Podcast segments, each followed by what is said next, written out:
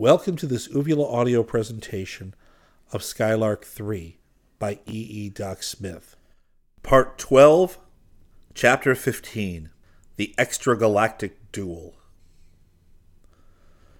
Loaded until her outer skin almost bulged with tightly packed bars of uranium, and equipped to meet any emergency of which the combined efforts of the mightiest intellects of Norlamin could foresee even the slightest possibility, Skylark 3 lay quiescent. Quiescent, but charged with power.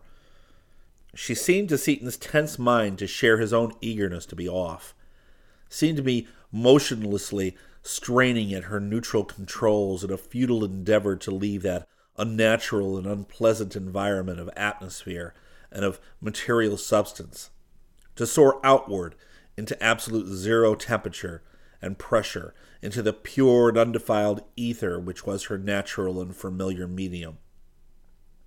The five human beings were grouped near an open door of their cruiser. Before them were the ancient scientists who for so many days had been laboring with them in their attempt to crush the monstrous race which was threatening the galaxy. With the elders were the terrestrials' many friends from the country of youth, and surrounding the immense vessel in a throng covering an area to be measured only in square miles were the massed myriads of Norlaminians. From their tasks everywhere had come the mental laborers. The country of youth had been left depopulated. Even those who, their life work done, had betaken themselves to the placid nirvana of the country of age, returned briefly to the country of study, to speed upon its way that stupendous ship of peace. The majestic Fodan, chief of the five, was concluding his address. And may the unknowable force direct your minor forces to a successful conclusion of your task. If, upon the other hand, it should by some unforeseen chance be graven upon the sphere that you are to pass into this supreme venture, you may pass in all tranquillity for the massed intellect of our entire race here, supporting me in my solemn affirmation that the Fenachrone shall not be allowed to prevail. In the name of all Norlamin, I bid you farewell. Crane spoke briefly in reply, and the little group of earthly wanderers stepped into the elevator. As they sped upward toward the control room, door after door shot into place behind them, establishing a manifold seal. Seaton's hand played over the controls, and the great cruiser of the void tilted slowly upward until its narrow prow pointed almost directly into the zenith. Then, very slowly at first, the unimaginable mass of the vessel floated lightly upward, with a slowly increasing velocity. Faster and faster she flew, out beyond the measurable atmosphere, out beyond the outermost limits of the green system. Finally, in interstellar space, Seaton threw out superpowered detector and repelling screens, anchored himself with the driving console with a force, set the power at molecular so that the propulsive force affected alike every molecule of the vessel and its contents, and all sense of weight and acceleration lost. He threw in the plunger switch, which released every iota of the theoretically possible power of the driving mass of uranium. Staring intently into the visiplate, he corrected their course from time to time by minute fractions of a second of arc.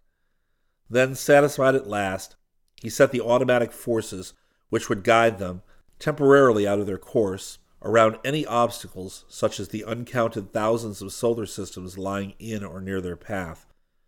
He then removed the restraining forces from his body and legs, and with a small pencil of force wafted himself over to Crane and the two women. Well, guys, he stated matter of factly, we're on our way. We'll be this way for some time, so we might as well get used to it. Any little thing you want to talk over? Yes. How long will it take us to catch them? asked Dorothy. Traveling this way isn't half as much fun as it is when you let us have some weight to hold us down. Hard to tell exactly, Dottie. If we had precisely four times their acceleration and had started from the same place, we would overtake them in just a few days. Since the distance covered at any constant positive acceleration is proportional to the square of the time elapsed. However, there are several complicating factors in the actual situation. We started out not only 29 days behind them, but also a matter of 500,000 light years of distance. It will take us quite a while to get to their starting point. I can't tell that even very close, as we will already probably have to reduce its acceleration before we get out of the galaxy in order to give our detectors and repellers time to act on stars and other loose impediments. Powerful as those screens are and fast as they work, there's a limit to the velocity we can use here in this crowded galaxy. Outside in free space, of course, we can open her up again. Then, too, our acceleration is not exactly four times theirs, only 3.9186. On the other hand, we don't have to catch them to go to work on them. We can operate very nicely at 5,000 light years. So there you are. It'll probably be somewhere between 39 and 41 days, but it may be a day or so more or less. How do you know that they're using copper? asked Margaret. Maybe their scientists stored up uranium and they know how to use it too. Nope, that's out like a light. First, Mart and I only saw copper bars in their ship. Second, copper is the most efficient metal found in quantity upon their planet. Third, even if they had uranium or any metal of its class, they couldn't use it without a complete knowledge of and ability to handle fourth and fifth order rays. So it is your opinion, then, that destroying this last Fenachrone vessel is to prove as simple a matter as did the destruction of the others? Crane queried pointedly. Uh, I never thought about it from that angle at all, Mart. You're still the ground and lofty thinker of the outfit, aren't you? Now that you mention it, though, we may find that the last of the Mohicans ain't entirely toothless. But say, Mart, how come I'm as wild and cockeyed as I ever was? Rovol's a slow and thoughtful old codger, and with his accumulation of knowledge, it looks like I'd be the same way, right? Far from it, Crane replied. Your nature and mine remain unchanged. Temperament is a basic trait of heredity, and neither affected nor acquired by increase of knowledge. You acquired knowledge from Rovol, Drasnik, and others, as I did, but you're still the flashing genius, and I'm still your balance wheel. As for Fenachrone toothlessness, now that you have considered it, what is your opinion? It's hard to say. They didn't know how to control the fifth order rays, or they wouldn't have run. They've got real brains, though, and they'll have something like 70 days to work on the problem. While it doesn't stand to reason that they could find out much in 70 days, still, they may have had a set of instruments on their detectors that would have enabled them to analyze our fields and compute the structure of the secondary projector we use there. If so, it wouldn't take them long to find out enough to give us plenty of grief but I don't really believe they knew enough. I don't quite know what to think. They may be easy and they may be not, but easy or hard to get, we're loaded for bear, and I'm plenty sure that we'll pull their corks. So am I, really, but we must consider every contingency. We know that they had at least a detector of fifth order rays. And if they did have an analytical detector, Seaton interrupted, They'll probably slap a ray on us as soon as we stick our nose out of the galaxy. They may, and even though I do not believe that there is any probability of them actually doing that, it will be well to be armed against that possibility. All right, old top. We'll do that little thing then. Uneventful days passed, and true to Seaton's calculation, the awful acceleration with which they had started out could not be maintained. A few days before the edge of the galaxy was reached, it became necessary to cut off the molecular drive and to proceed with an acceleration equal only to that of gravitation at the surface of the earth. Tired of weightlessness and its attendant discomforts to everyday life, the travelers enjoyed the interlude immensely, but it was all too short. Too soon the stars thinned out ahead of Three's needle like prow. As soon as the way ahead of them was clear, Seaton again put on the maximum power of his terrific bars and held securely at the console, set up a long and involved integral. Ready to transfer the blended and assembled forces to a plunger, he stayed his hand, thought a moment, and turned to Crane. I want some advice, Mart.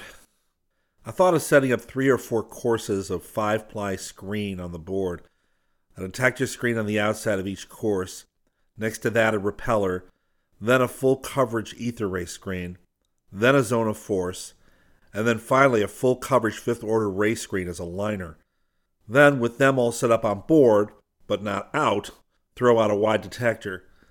That detector would react upon the board at impact with anything hostile and automatically throw out the courses it found necessary.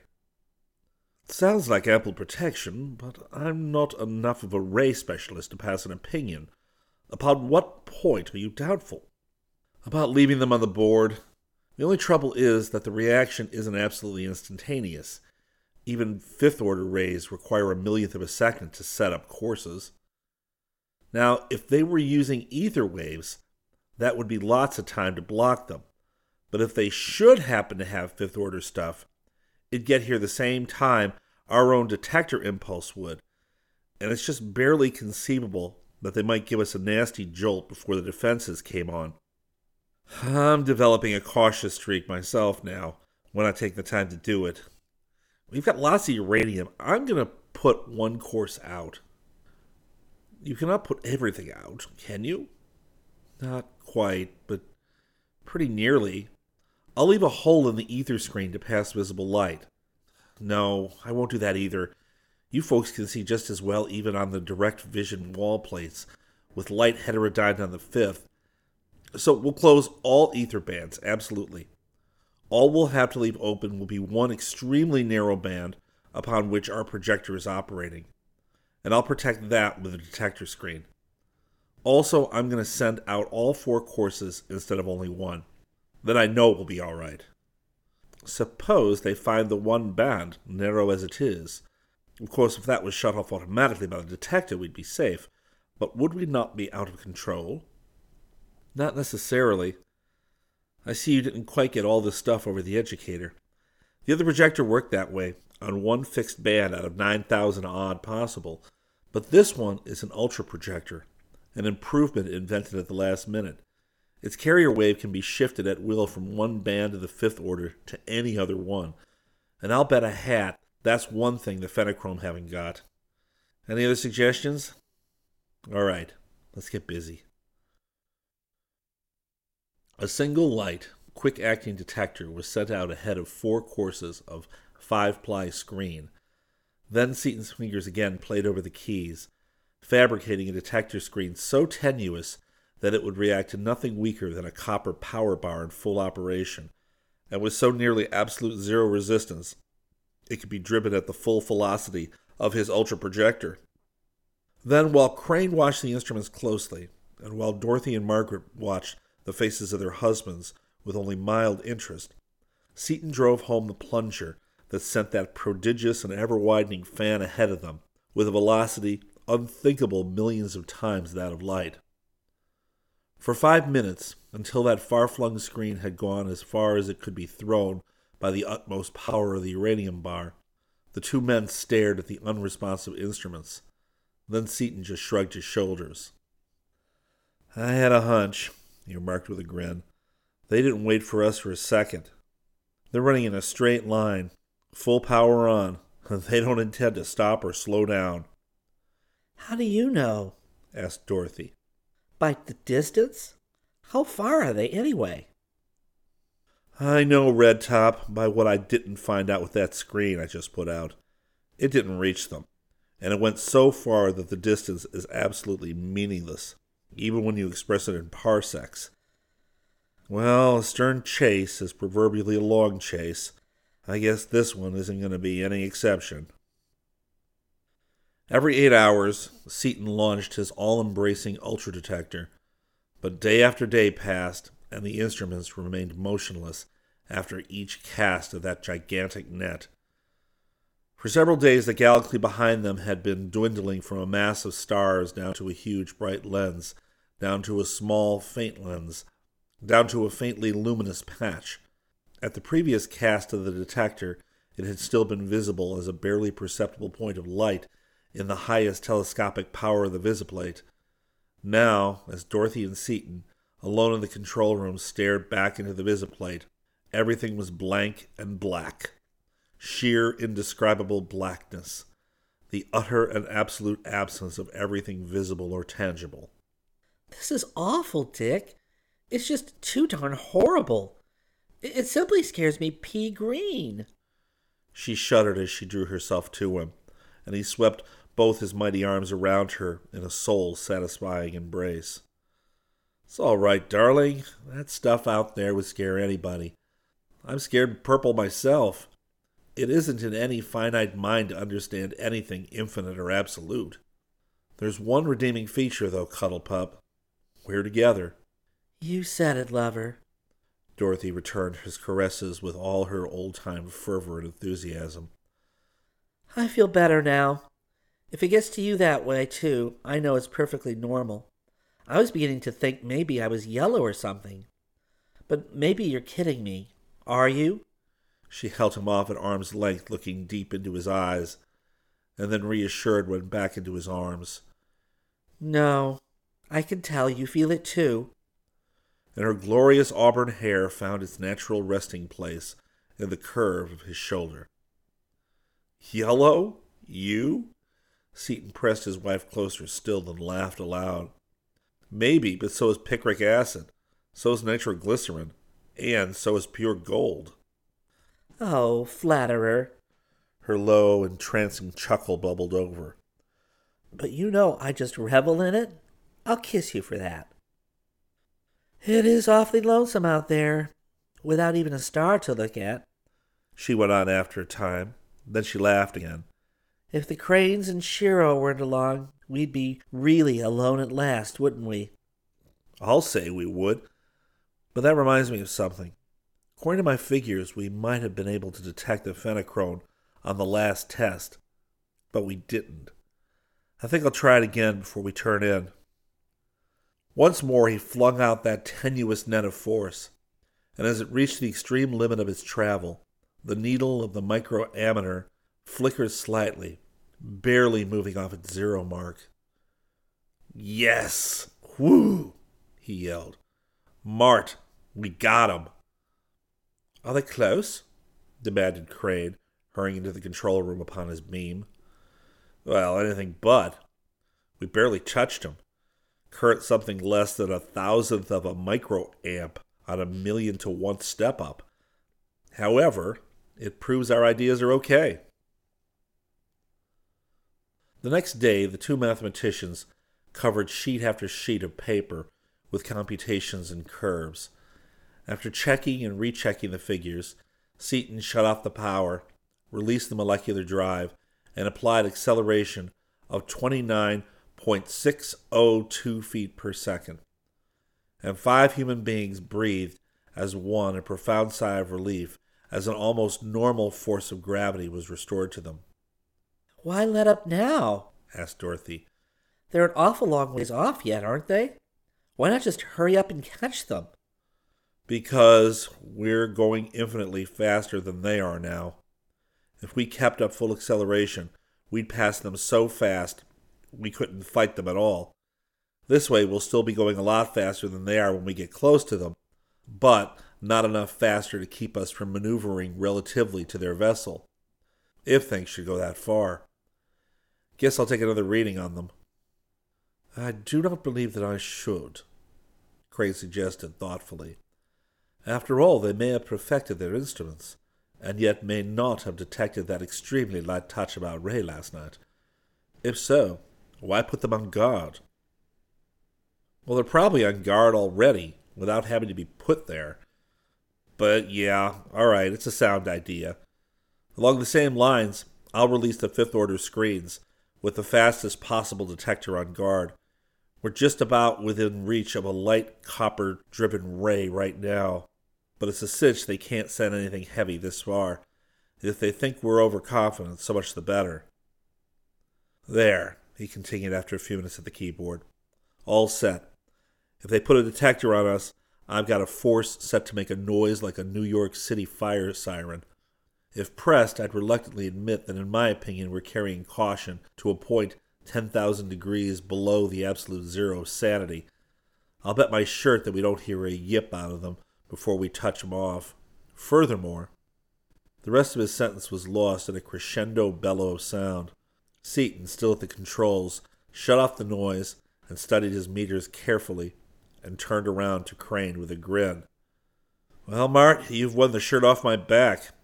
I'll give it to you next Wednesday when my other one comes back from the laundry. It's a fifth order detector ray, coming in beautifully on band 4750, right in the middle of the order. Aren't you going to put a ray on them? asked Dorothy in surprise. No, what's the use? I can read theirs as well as I could one of my own.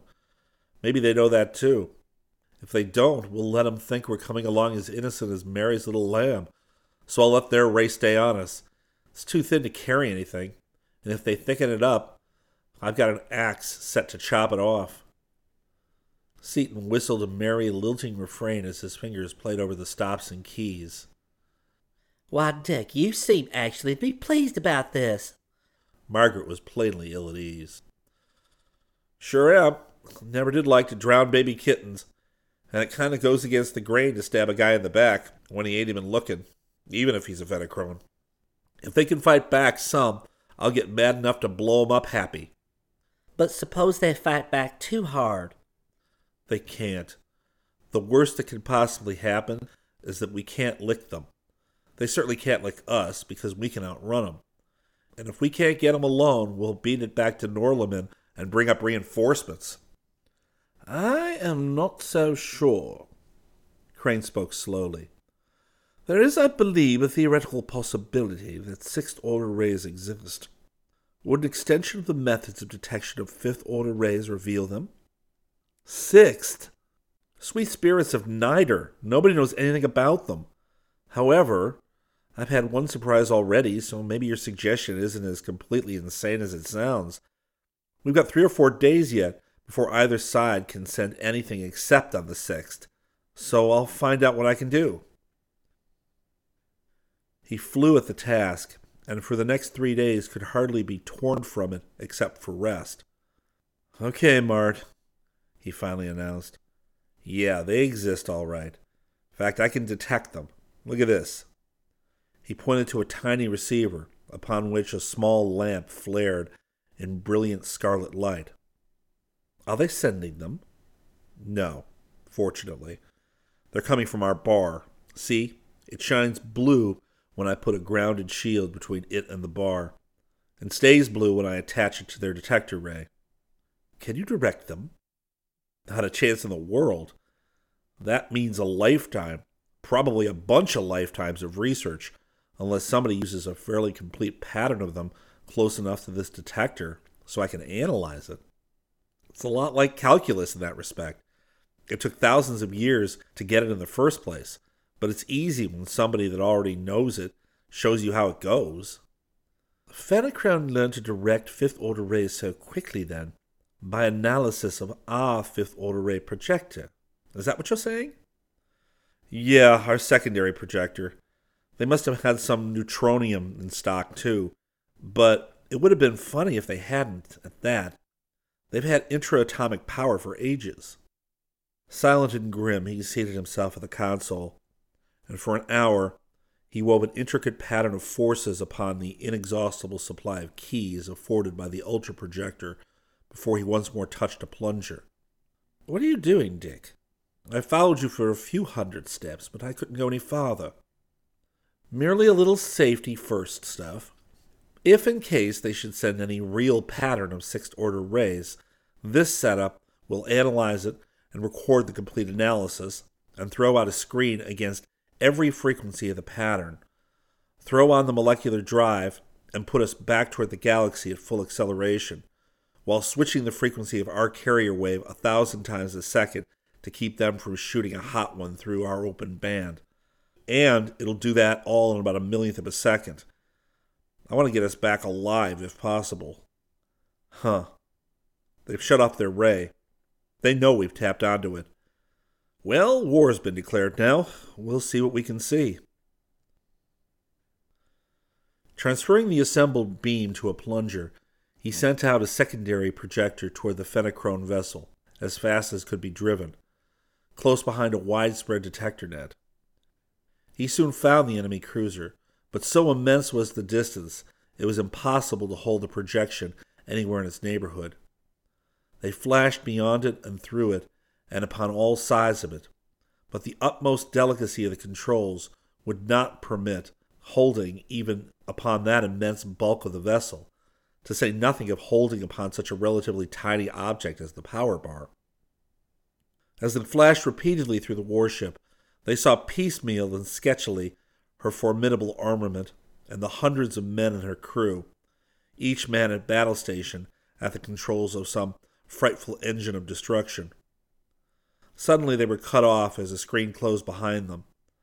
The Earthmen felt an instant unreasoning terror as it seemed that one half of their peculiar dual personalities vanished utterly. Seaton laughed. That was a funny sensation, wasn't it? Just means they've climbed a tree and pulled the tree up after them. Dick, I don't like these odds. Crane's face was grave. They have hundreds of men, all trained, and we're just two. Actually, only one, for I count for nothing at those controls. It's fine, Mart. It's fine. This board more than makes up the difference. They've got a lot of stuff, yeah, but they haven't got anything like this control system. Their captain's got to issue orders, whereas I've got everything right under my hands. It's not so uneven as you may think. Within battle range at last, Seaton hurled his utmost concentration of direct forces, under the impact of which three courses of Fenachrone defensive screen flared through the ultraviolet and went black. There, the mass direct attack was stopped. At what cost, the enemy alone knew, and the Fenachrone countered instantly and in a manner totally unexpected, through the narrow slit in the fifth order screen through which Seaton was operating, in the bare one thousandth of a second that it was open, so exactly synchronized and timed that the screens did not even glow as it went through the narrow opening. A gigantic beam of heterodyne force struck full on upon the bow of the Skylark, near the sharply pointed prow, and the stubborn metal instantly flared blinding white and exploded outward in puffs of incandescent gas under the awful power of that titanic thrust. Through four successive skins of inoson, the theoretical ultimate of possible strength, toughness, and resistance, that frightful beam drove before the automatically reacting detector, and the impregnable defensive screens, driven by their mighty uranium bars, flared into incandescent defense. Driven as they were, they held, and the Fenachrone, finding that particular attack useless, shut off their power. Wow, they sure have got something, Seaton exclaimed in unfeigned admiration. They sure gave us a solid kick that time. We will now take time out for repairs. Also, I'm going to cut our slit down to a width of one kilocycle. If I can possibly figure out a way of working on that narrow band, and I'm going to step up our shifting speed to a 100,000. It's a good thing they built this ship of ours into a lot of layers. If that had gone through to the interior, we would have been punctured for sure. You might weld up those holes, Bart, while I see what I can do here. Then Seaton noticed the women white and trembling upon a seat. What's the matter? Come on, cheer up, kids. You ain't seen nothing yet. That was just a couple of little preliminary love taps, like two boxers kind of feeling each other out in the first ten seconds of the first round. Preliminary love taps? repeated Dorothy, looking into Seaton's eyes and being reassured by the serene confidence she read there. But they hit us, and they hurt us badly. There's a hole in our skylark as big as a house, and it went through four or five layers.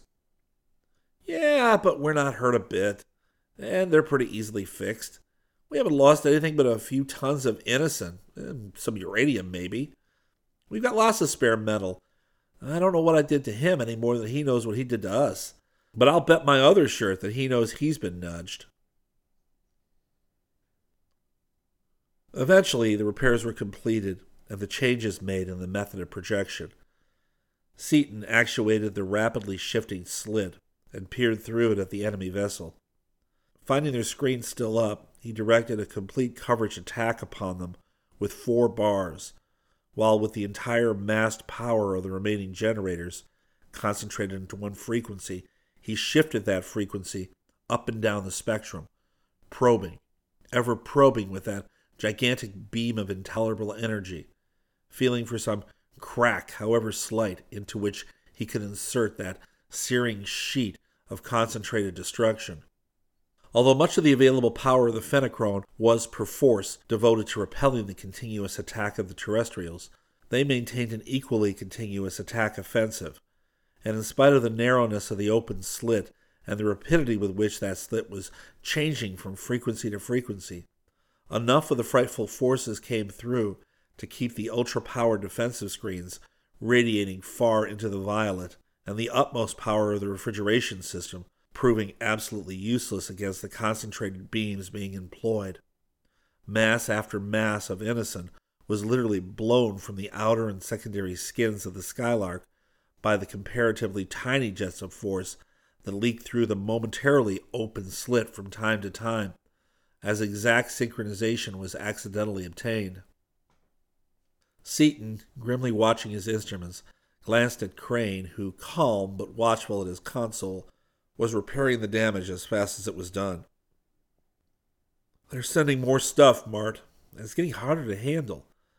That means they're building more projectors. We can play that game too. They're using up their fuel reserves fast, but we're bigger than they are, and carry more metal, and it's more efficient. Only one way out of it, I guess.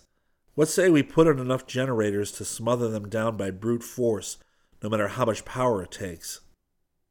Why don't you use some of those awful copper shells? Or aren't we close enough yet? Dorothy's low voice came clearly, so utterly silent was the frightful combat. Close? We're still better than 200,000 light years apart. There may have been longer range battles somewhere in this universe, but I doubt it. And as for copper, even if we could get to them, it'd be just like so many candy kisses compared to the stuff we're both using already. Dear girl, there are fields of force extending for thousands of miles from each of these vessels, beside which the exact center of the biggest lightning flash you've ever seen would be a dead area. He set up a series of integrals, and machine after machine, in a space left vacant by the rapidly vanishing store of uranium, there appeared inside the fourth skin of the Skylark a row of gigantic generators, each one adding its hellish output to the already inconceivable stream of energy being directed at the foe. As that frightful flow increased by leaps and bounds, the intensity of the Fenachrone attack diminished, and finally it ceased altogether as every iota of the enemy's power became necessary for the maintenance of their defenses. Still greater grew the stream of force from the Skylark, and now that the attack had ceased, Seaton opened the slit wider and stopped its shifting in order to further increase the efficiency of his terrible weapon. Face set in a fighting mask and eyes hard as gray iron, deeper and deeper he drove his now irresistible forces. His flying fingers were upon the keys of his console. His keen and merciless eyes were in a secondary projector near the now doomed ship of the Fenachrone, directing masterfully his terrible attack. As the output of his generators still increased, Seaton began to compress a searing, hollow sphere of seething energy upon the furiously straining defensive screens of the Fenachrone. Course after course of the heaviest possible screen was sent out, driven by massed batteries of copper, now disintegrating at the rate of tons in every second, only to flare through the ultraviolet and go down before that dreadful, that irresistible onslaught. Finally, as the inexorable spear Still contracted, the utmost efforts of the defenders could not keep their screens away from their own vessel, and simultaneously the prow and stern of the Fenachrone cruiser was bared to that awful field of force in which no possible substance could endure for even the most infinitesimal instant of time. There was a sudden cessation of all resistance, and those titanic forces, all directed inward, converged upon a point with a power behind them which there was an inconceivable energy of 400,000 tons of uranium being disintegrated at the highest possible rate short of instant disruption. In that same instant of collapse, the enormous mass of power copper in the Fenachrone cruiser and the vessel's every atom, alike of structure and contents, exploded into pure energy at the touch of that unimaginable field of force. In that awful moment before Seaton could shut off his power, it seemed to him that space itself must be obliterated by the very concentration of unknowable and incalculable forces there unleashed, must be swallowed up and lost in the utterly indescribable brilliance of the field of radiance driven to a distance of millions upon incandescent millions of miles from the place where the last representatives of that monstrous civilization of the Fenachrone had made their last stand against the forces of universal peace. Epilogue The three dimensional, moving, talking, almost living picture being shown simultaneously in all the viewing areas throughout the innumerable planets of the galaxy faded out, and the image of an aged, white bearded Norlaminian appeared and spoke in the galactic language. As is customary, the showing of this picture has opened the celebration of our great galactic holiday, Civilization Day. As you all know, it portrays the events leading up to and making possible the formation of the League of Civilization by a mere handful of planets. The League now embraces all of this, the first galaxy, and is spreading rapidly throughout the universe.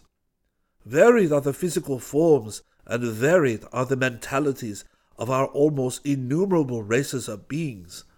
But in civilization, we are becoming one, since those backward people who will not cooperate with us are rendered impotent to impede our progress among the more enlightened.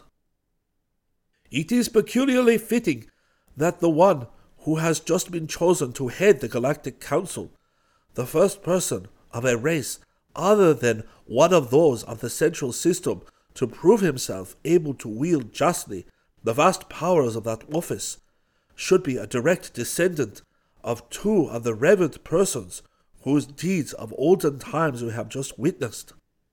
I present to you my successor as chief of the Galactic Council, Richard Ballinger Seaton, the 1469th of Earth. The end. We hope that you've enjoyed this Uvula audio presentation of Skylark 3 by E. E. Doc Smith. This is your narrator, Jim Campanella. For those of you not old enough to recognize the theme music at the beginnings and ends of the episodes, it was repurposed from the Buck Rogers and the 25th Century TV show from 1979, and it was composed by Glen A. Larson. Please feel free to write us and tell us what you think at uvulaaudio at uvulaaudio.com. You can also become a Facebook fan of Uvula Audio. Just do a search for Uvula Audio on Facebook or you can do it from the main Uvula Audio webpage. As usual, check out our Cafe Press website for t shirts, etc. For other Uvula Audio titles, please go to our website at www.uvulaaudio.com. We are listed on iTunes, and you can subscribe and download our podcasts for free from there. If you like our podcast, please feel free to tip us whatever amount you may like using the secure PayPal links at uvulaaudio.com. From all of us at Uvula Audio, we thank you.